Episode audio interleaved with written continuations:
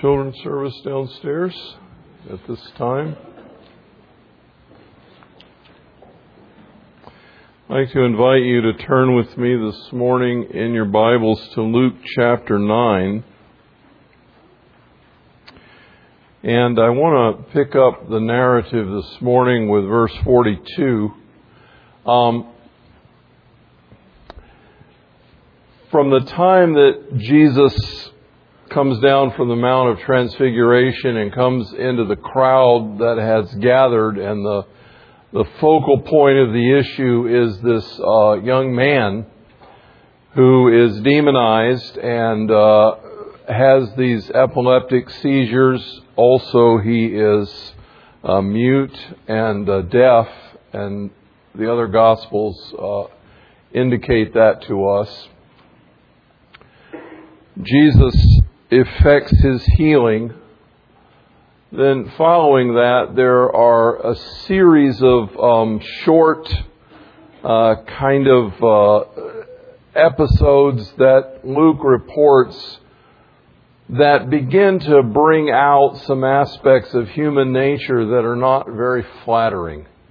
And uh, as we look at these, um, the challenge for us always is to be willing to ask God if any of these apply to us. Do I see myself in any of these uh, particular pictures that are painted for us? And so I'd like to kind of go through them uh, in sequence as they're presented and then talk about each one as we move along. Uh, to gain the context, uh, look at verse 42 while he was still approaching, that is, the man and uh, his son who was demonized, the demon slammed into the ground and threw him into a convulsion. But Jesus rebuked the unclean spirit and healed the boy and gave him back to his father. And they were all amazed at the greatness of God. But while everyone was marveling at all that he was doing, he said to his disciples, let these words sink into your ears. For the Son of Man is going to be delivered into the hands of men. But they did not understand this statement, and it was concealed from them so that they would not perceive it. And they were afraid to ask him about this statement.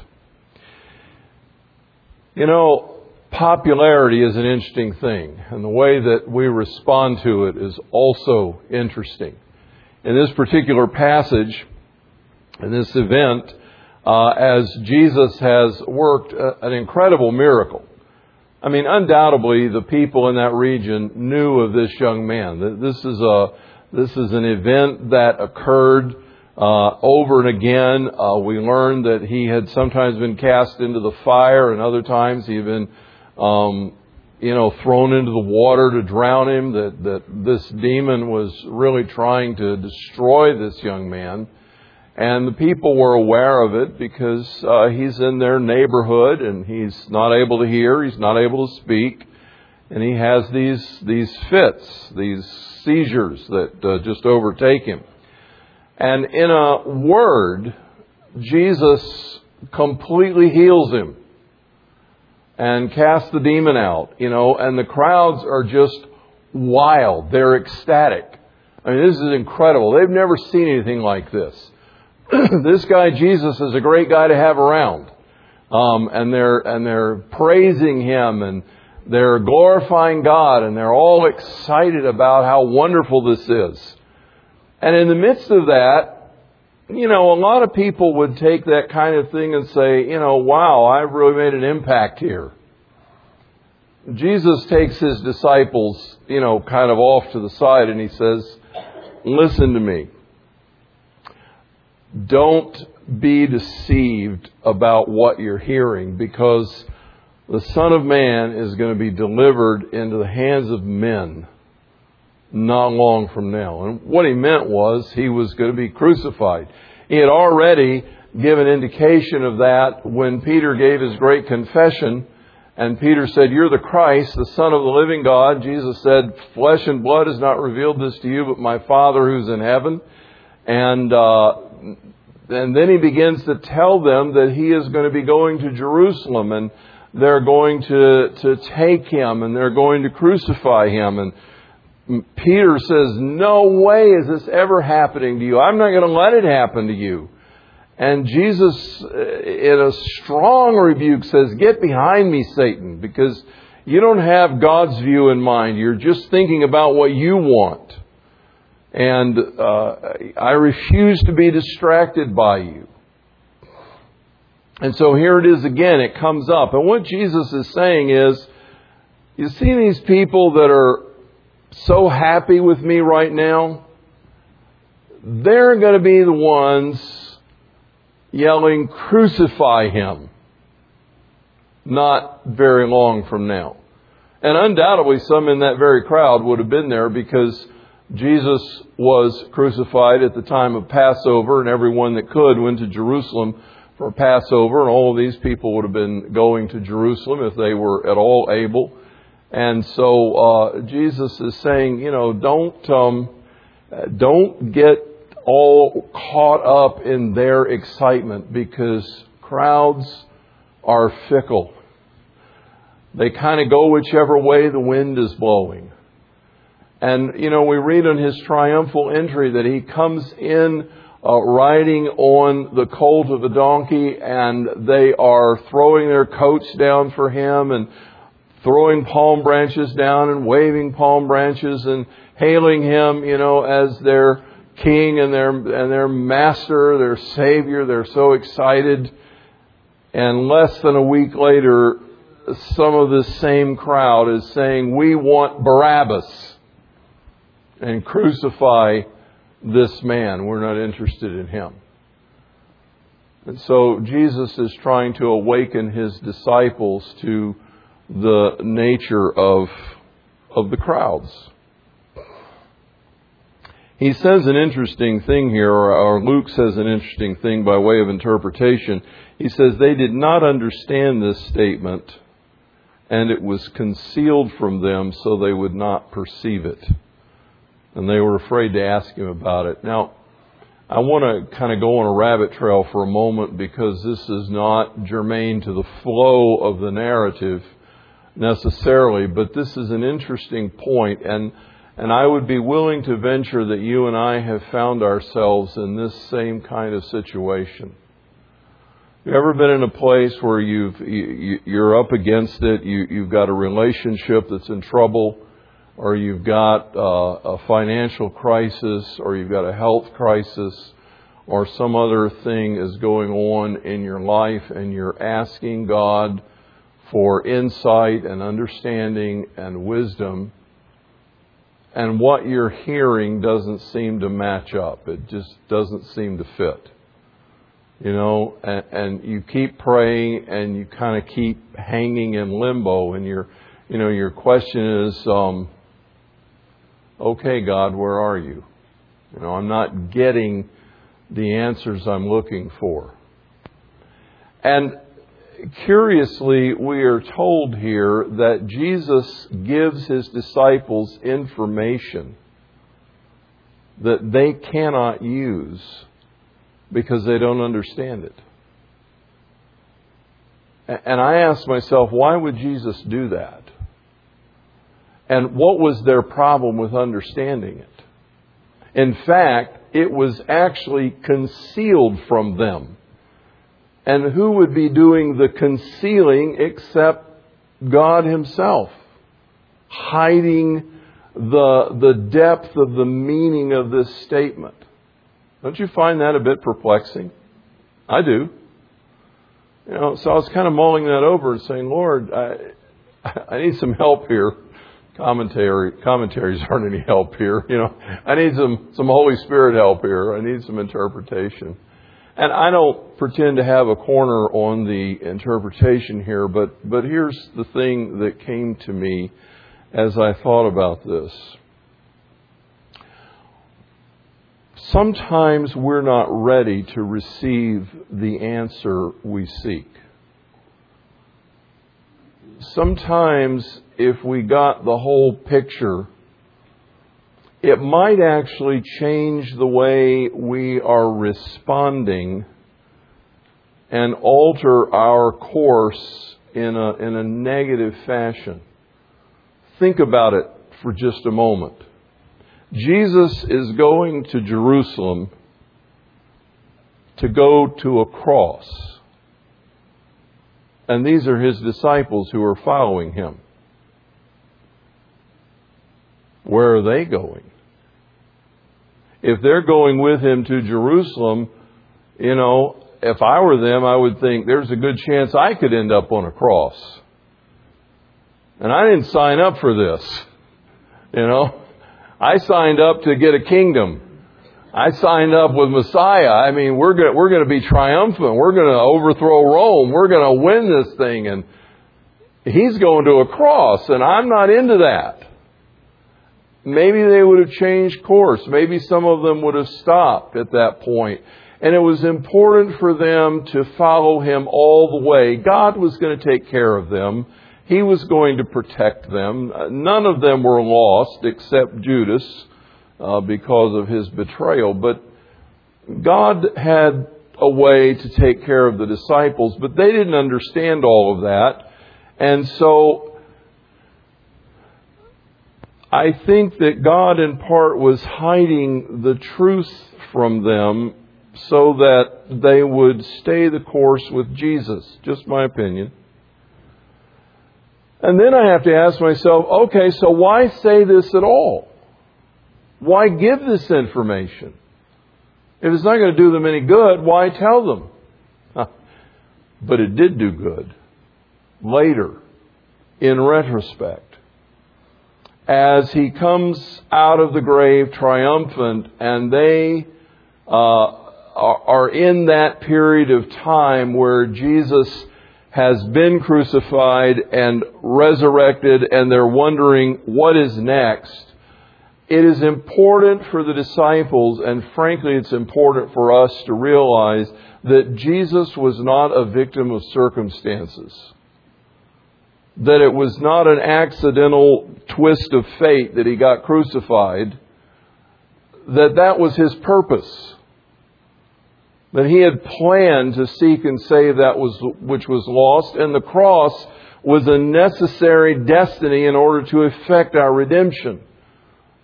It was planned from the foundation of the world.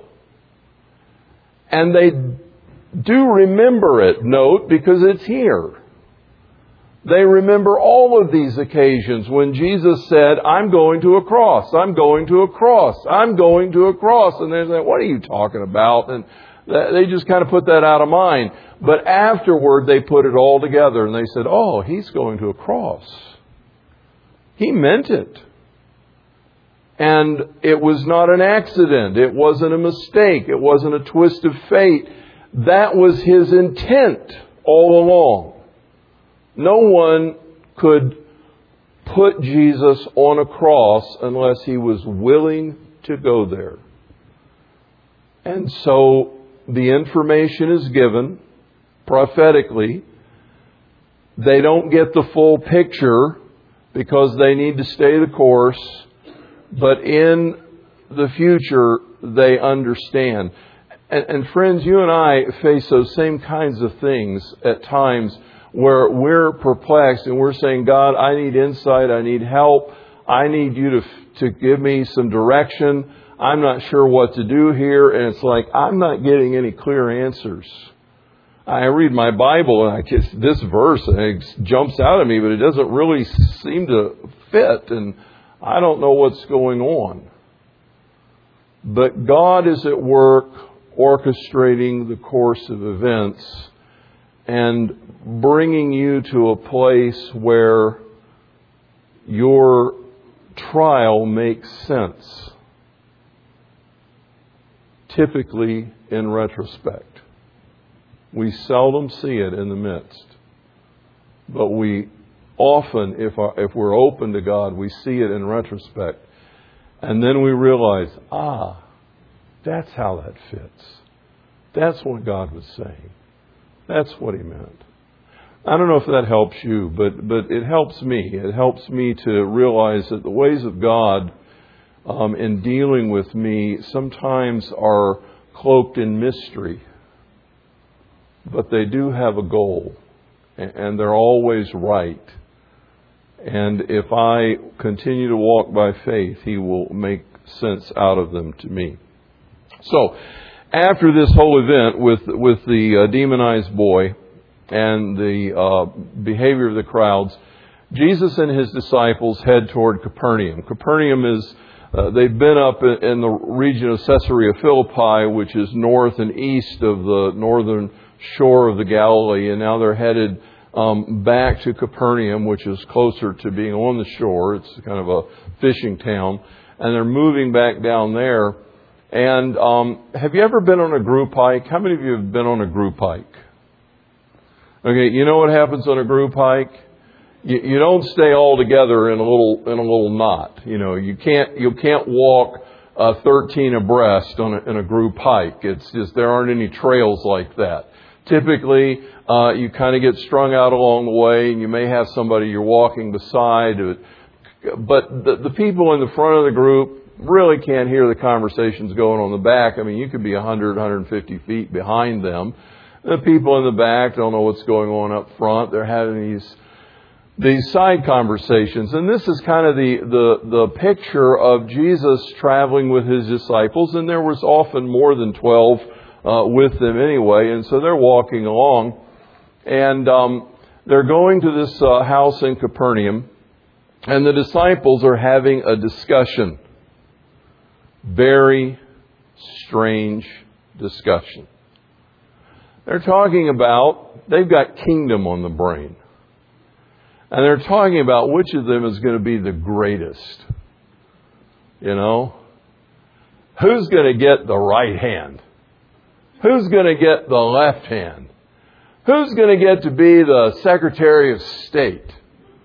Who's going to be the chairman of the Joint Chiefs of Staff? What, what kind of power are we going to have? Uh, who's going to be the number two man? They're, they're having this con- they're, they're having it out loud. They're talking to one another about which of them is greater. Really? These are the disciples. Really? This is kindergarten stuff. They're acting like kindergartners. And so when they get to the house, now they're all together. They're kind of clustered in the great room, and there's probably some meal preparation going on. It's a family. There's some kids around and other people and whatever. And and Jesus, who's possibly been up front or I don't know somewhere along the way, Jesus uh, says, "Fellas, what were you talking about on the way?" Oh, nothing. No, no.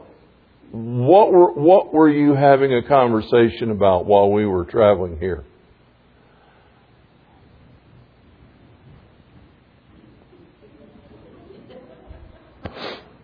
And there's a child in the room, and Jesus says to him, Son, come over, stand beside me.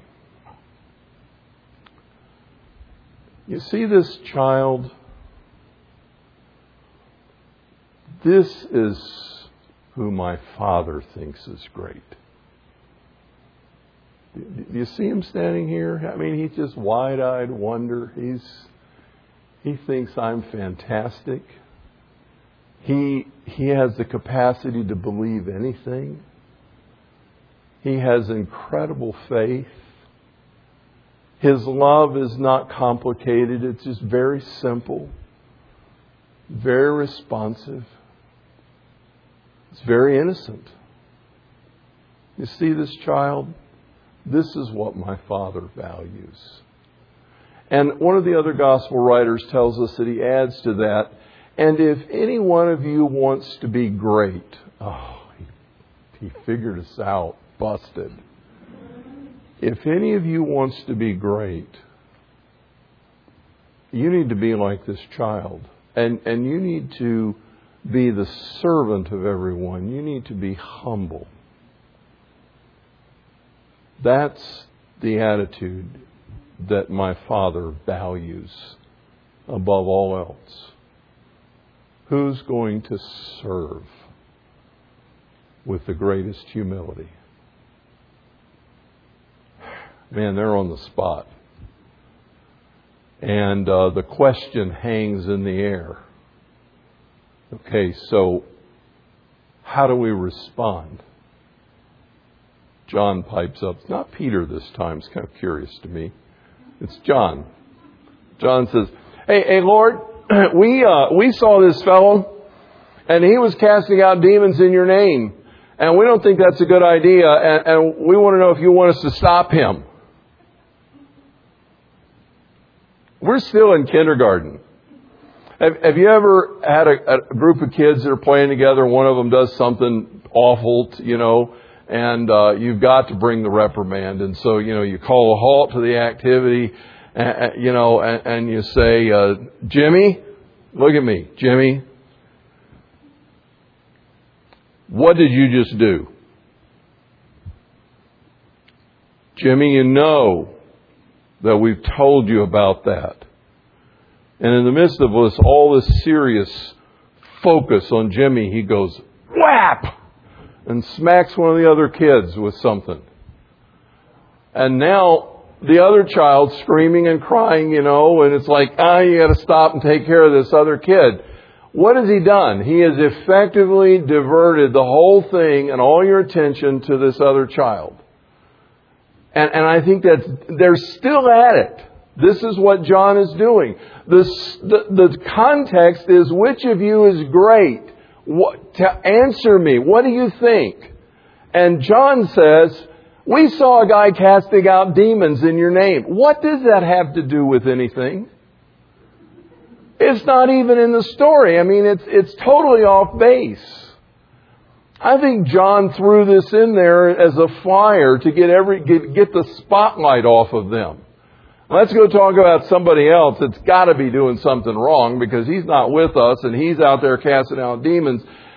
I think that was a really bad example. I mean, if John had thought about this for just a few more minutes, he would have realized this guy is casting out demons in the name of Jesus and we were just there at the bottom of the mountain and none of us could do that. We were not successful casting the demons out of that young man, but here's somebody else that's actually getting the job done. I, I would, if I had been John, I'd have been a little reticent to point that out. You know, that would not have been my first example. Because this other guy is actually getting it accomplished. You know, in that day, there were actually professional exorcists. I, I don't know if you're aware of that, but there were these uh, groups or individuals that kind of went around, and what they did was they they cast demons out. They were Jewish exorcists, and uh, you know this one fellow apparently had realized because of what he had observed that there was power in the name of Jesus. And he had changed his tactics in his exorcism and he was using the name of Jesus to cast out demons, and it was working for him. It was actually effective. I, I find all of this very fascinating because God is honoring this guy because of the name of Jesus. Even though he apparently is not, not with the disciple group or one of the followers, but, but he does seem to understand the power that's in Jesus' name. And so, uh, John wants to go and stop him. And despite the diversion that John tried to pull off here, the, the reality is um, John really is worried about this, and so he brought it up. And I have to wonder. I mean, here's James and John, the sons of thunder. I mean, in our next story, they're going they're wanting to call down fire from heaven. These these guys have a violent side. Okay, they they they can be really like thugs um, they're they're ready to go at the drop of a hat, and I wonder how they plan to stop him. If you know, if Jesus said, "Yeah, go go tell him to stop," I, were they going to what take two or three more disciples and get some clubs and go out there and you know stop this guy? I mean, I don't know what they had in mind, but but Jesus says, "Okay, I'm going to leave the greatness thing for just a moment." You have no idea what spirit you're of. I did not come to destroy people. I didn't come to judge people. I didn't come to put them down. I came to save. My mission on this event is to rescue people. And by the way, if someone is out there using my name, uh, they're not going to be doing that very long before they don't develop a respect and a, and a love for me. They're going to begin to recognize who I am. And so if they're not against us, you know, they're for us. Don't, uh, we're not going to put a stop to this. Sometimes we get jealous over people who are not of our stripe, who seem to be being successful.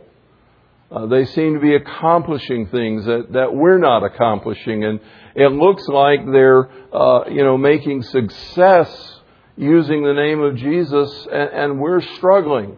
And jealousy is a natural tendency to rise up even in ministry. In fact, I, I hate to admit it, but whenever I go to pastors' conferences and stuff, I see more jealousy and envy than I see in, most places.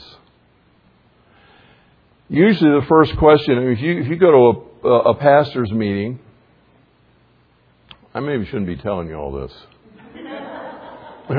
if you go to a pastor's meeting, you know, and, and you and you meet somebody else, um, you know, you go to any other kind of business meeting, and they always say, "Well, what do you do?" Like your your identity, your self worth uh, is is totally uh, dependent upon what you do. You know, what's your title? What's your job? You know that that's that's where your status comes from. Nobody nobody ever uh, says, um, you know, uh, what do you value most in life, or um, you know, what's your favorite hobby, or like who are you? It's it's always what do you do. But you go to a preacher's meeting, and uh, the, so they all know what they do. They're they're pastors, and so their question is, uh, what are you up to? Now, what they mean is, what's your attendance and how big is your offering? That's what what are you up to means. What are you up to uh, on the scale? You know, how how is your performance? And that somehow is related to your significance. And they want to they want to sort you out. Are you a contender, a serious contender, or can we just kind of ignore you? And and if you ever notice, how many of you have ever seen an advertisement for a uh, pastor's seminar where the, the headline read, uh, We're having Reverend so and so who pastors a church of 35?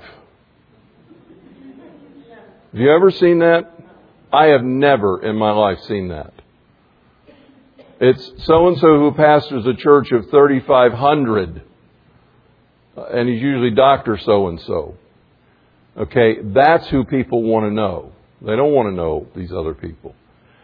Jealousy is a problem. Envy is a problem.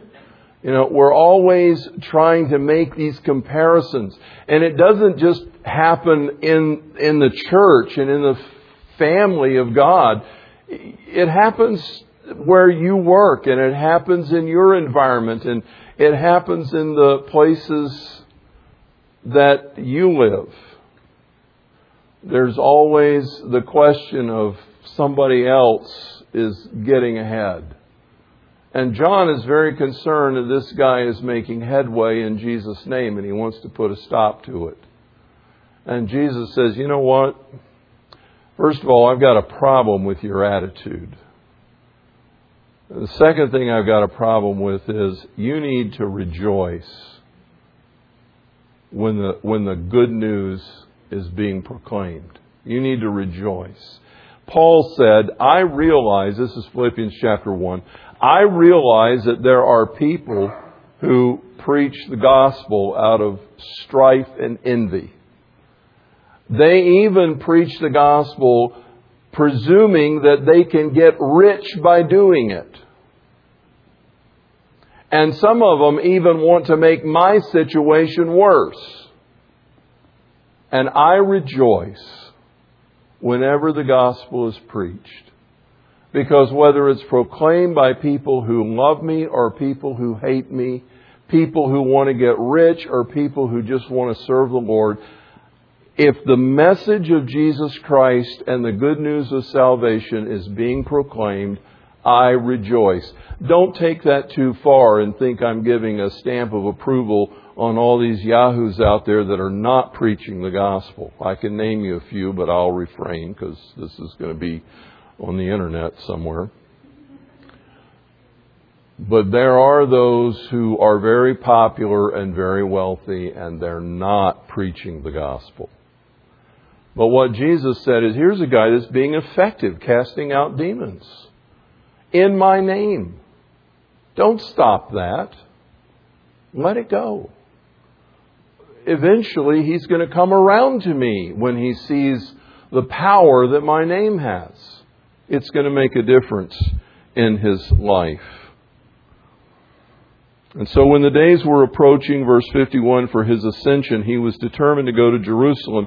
And he sent messengers on ahead of him, and they went and entered a village of the Samaritans to make arrangements for him. But, but the Samaritans did not receive him because he was traveling toward Jerusalem. When his disciples, James and John, saw this, they said, Lord, do you want us to command fire to come down from heaven and consume them?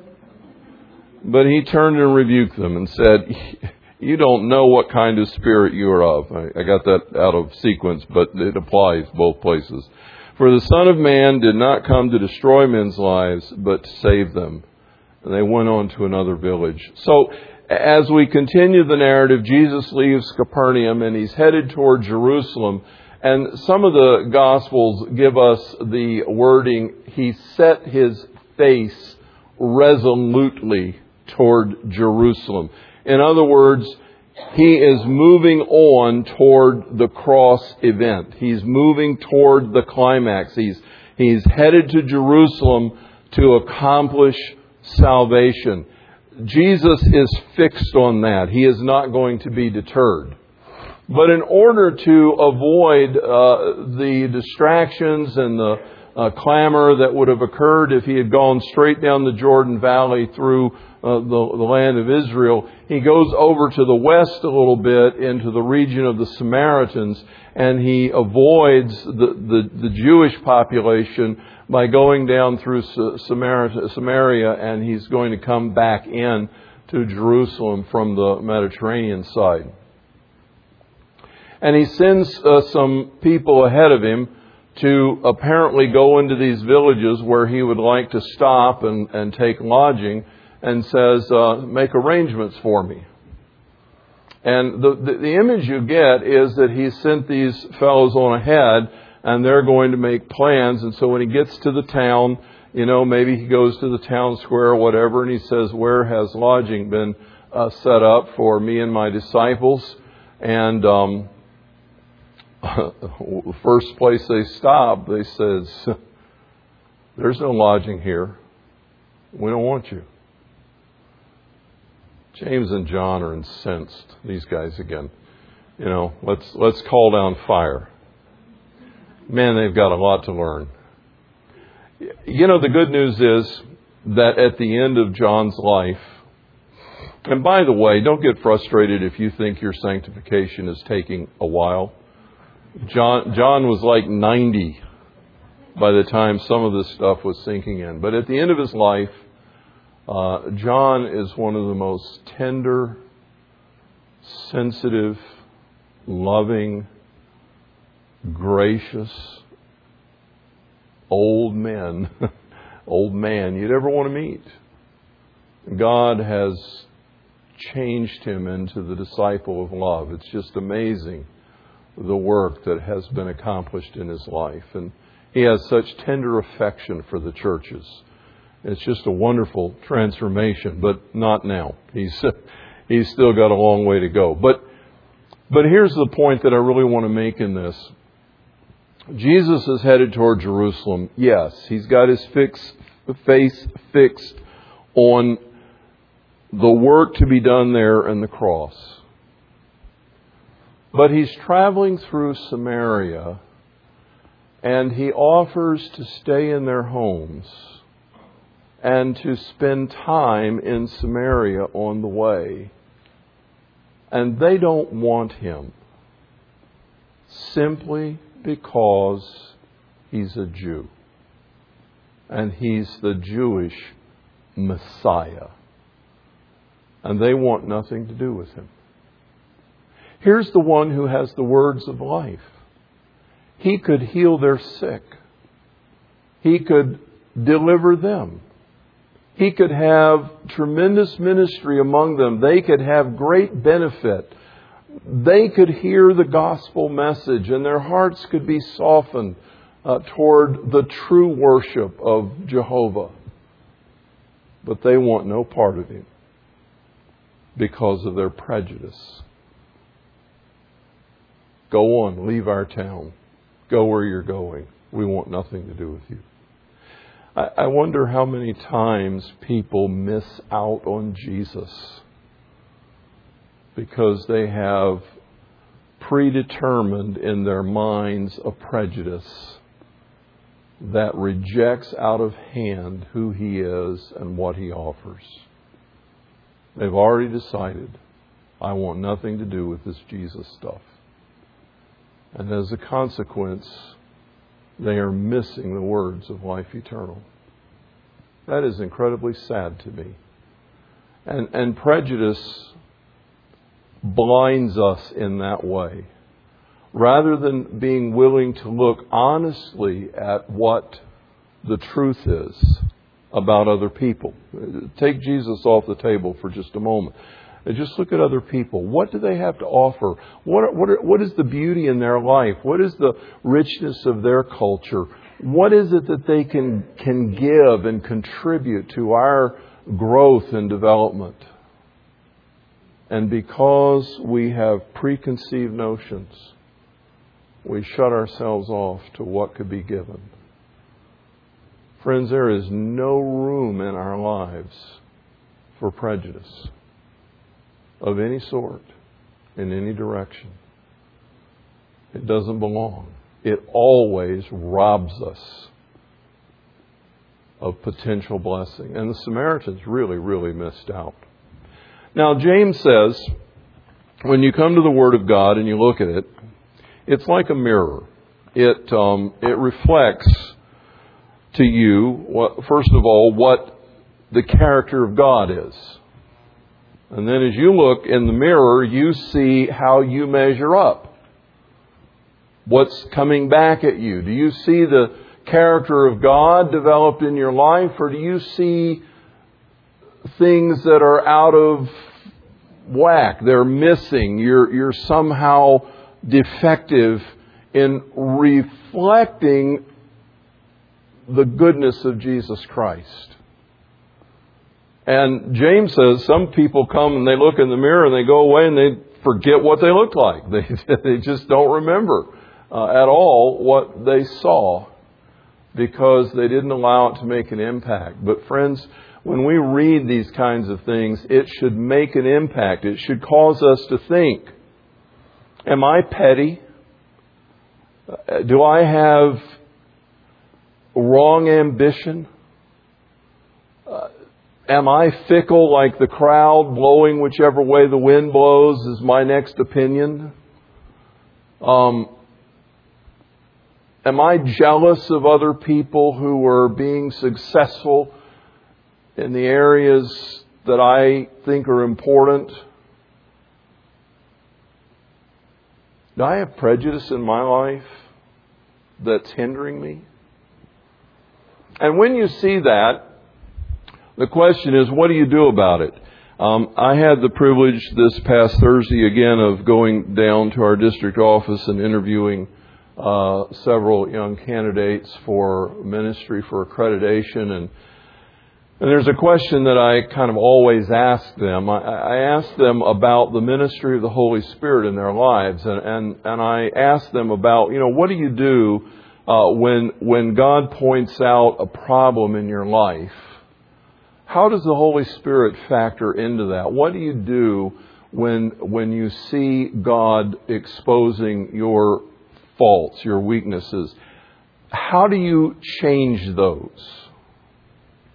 And I want to hear them talk to me about their real understanding of the, of the sanctifying grace of the Holy Spirit in their lives. That, that part of His work that makes us look like Jesus. You know, and sometimes people say, well, I, I, I, try harder. You know, I recognize that it's true and I'm under conviction and, and I try harder to, to be like that. Wrong answer. Trying harder is not going to cut it. You cannot make yourself look like Christ by trying to look like Christ. There's only one person on the planet that can look like Jesus, and that's Jesus.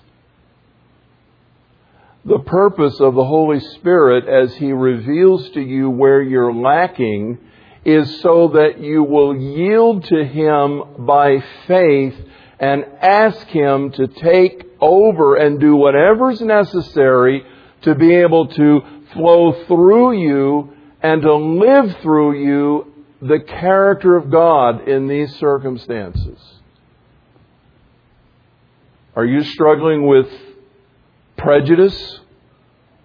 God is the one who loves everyone equally and values them you may not be able to escape your upbringing and, and the, the things that are built into you, but God can do that. And He can transform your heart if you let Him do it and let Him take over. Um, you may struggle with jealousy and envy and pride. And you, and you may say, I'm gonna, I'm gonna determine to be more humble. How do you do that? You know, and then you get proud of your humility as you see it increasing. You're back to square one, you know, you're, you're, but Jesus is naturally humble. And so Paul says, I am crucified with Christ. What does that mean? I died to me. I'm crucified with Christ. Nevertheless, I'm alive. Just had a flashback to the um, play the other night in Awana. I'm alive! Should have seen Tom playing Adam as the breath of God blows upon him. Uh, Nevertheless, I'm alive. But the life that I now live in this body, I live by faith in the Son of God who loved me and delivered himself up on my behalf. He is the one who lives his life through me by faith. So when you look in the mirror and you see defects, don't try to put on makeup or patch them. I thought about that this morning with my uh, bleeding mole here, but I didn't. Um, don't don't try to cover it up or patch it up or fix it up. Just come to God and say, Lord, I'm def- I am defective. But you are beautiful. You are perfect. Live your life through me. And do whatever it takes for me to come to that place where I'm willing to let you. I surrender. It's up to you. It's not up to me. He is the sanctifier. I'm not. You know, my only job, really, in my walk with God is to love Him just to love Him and to trust Him. That's it. It's His job to make me holy. I remind Him of that sometimes, very respectfully. God, I don't like what I see, but I'm your problem. So fix me. You do it. I can't. There's no point in me trying, just gets worse. What happens when you try to fix something, by the way? You end up thinking about it all the time, don't you? How does that help you when the scripture says, set your mind on things above where Christ is seated at the right hand of God? If all you're thinking about is the sin you have a problem with, you're more prone to failure if you focus on your sin than if you focus on Jesus and just let Him worry about the sin. Am I making sense? So I'm going to stop now while I'm still making sense. Father, I pray this morning in Jesus' name that you would touch our hearts. We, we look at these events in the lives of the disciples and the crowds, and, and we can see their foibles. We don't often see ours. I pray that you would polish the mirror, make it clear, show us where we have hidden envy, where we have concealed prejudice, where we're fickle and likely to blow whichever way the wind goes. Lord, deal with our hearts. And when we see the truth, may we simply fall at your feet and say, Lord, take over and do in me what I don't have the power to do. Live through me your beautiful life. I ask it in Jesus' name. Amen.